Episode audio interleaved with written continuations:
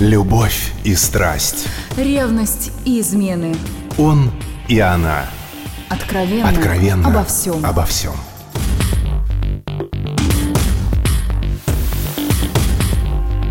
И снова здравствуйте, с вами Алена Погорелая. Сегодня поговорим о жертвах, любовных, точнее тех, что делают ради любви. Каждый влюбленный человек готов отдать все и даже не задумывается над этим. Но иногда тому, ради кого идут на жертвы, не всегда это нужно. И в конечном итоге вы остаетесь ни с чем.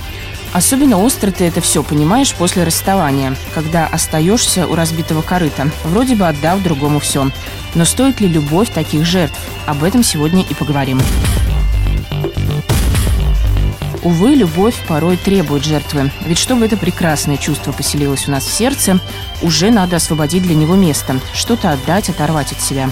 Бескорыстно, без сожаления и даже с радостью.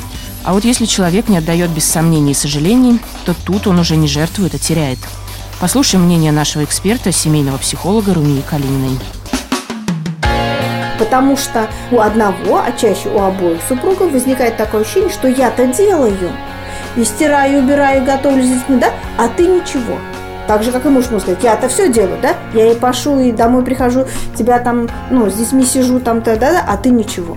То есть есть вот это ощущение, что я делаю гораздо больше, чем получаю обратно. Так вот вопрос о жертве.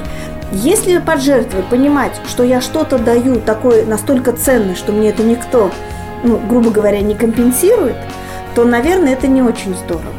И это такой тупиковый путь. Потому что если такая жертва произойдет, да, ну вот вы привели пример карьеры, например, да, то есть действительно я полюбила человека, я вышла замуж, у меня есть любимая работа. Ну, предположим, мне мой любимый муж говорит о том, что ты должна, ну, бросить работу, да, чтобы вот посвятить себя семье.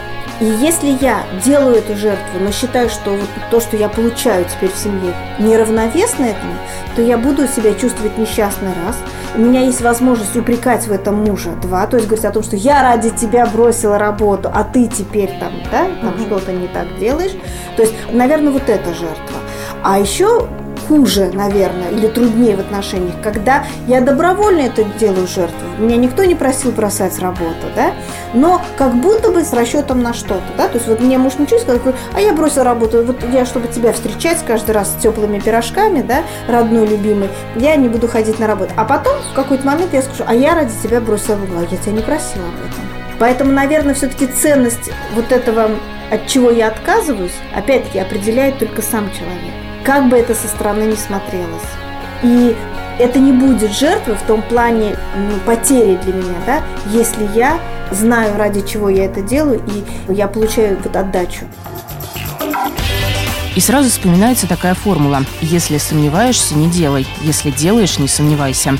Поэтому, если идете на какие-то жертвы ради любимого человека, не нужно припоминать об этом при каждом удобном случае. Да, еще. Все же иногда грустно, что дуэли из-за любви больше не бывает. А ведь так хочется, чтобы люди ради чувств вновь совершали какие-то невероятные безумства. Чур покупку нового айфона для любимой предлагаю не считать. У меня на сегодня все. До встречи на маяке.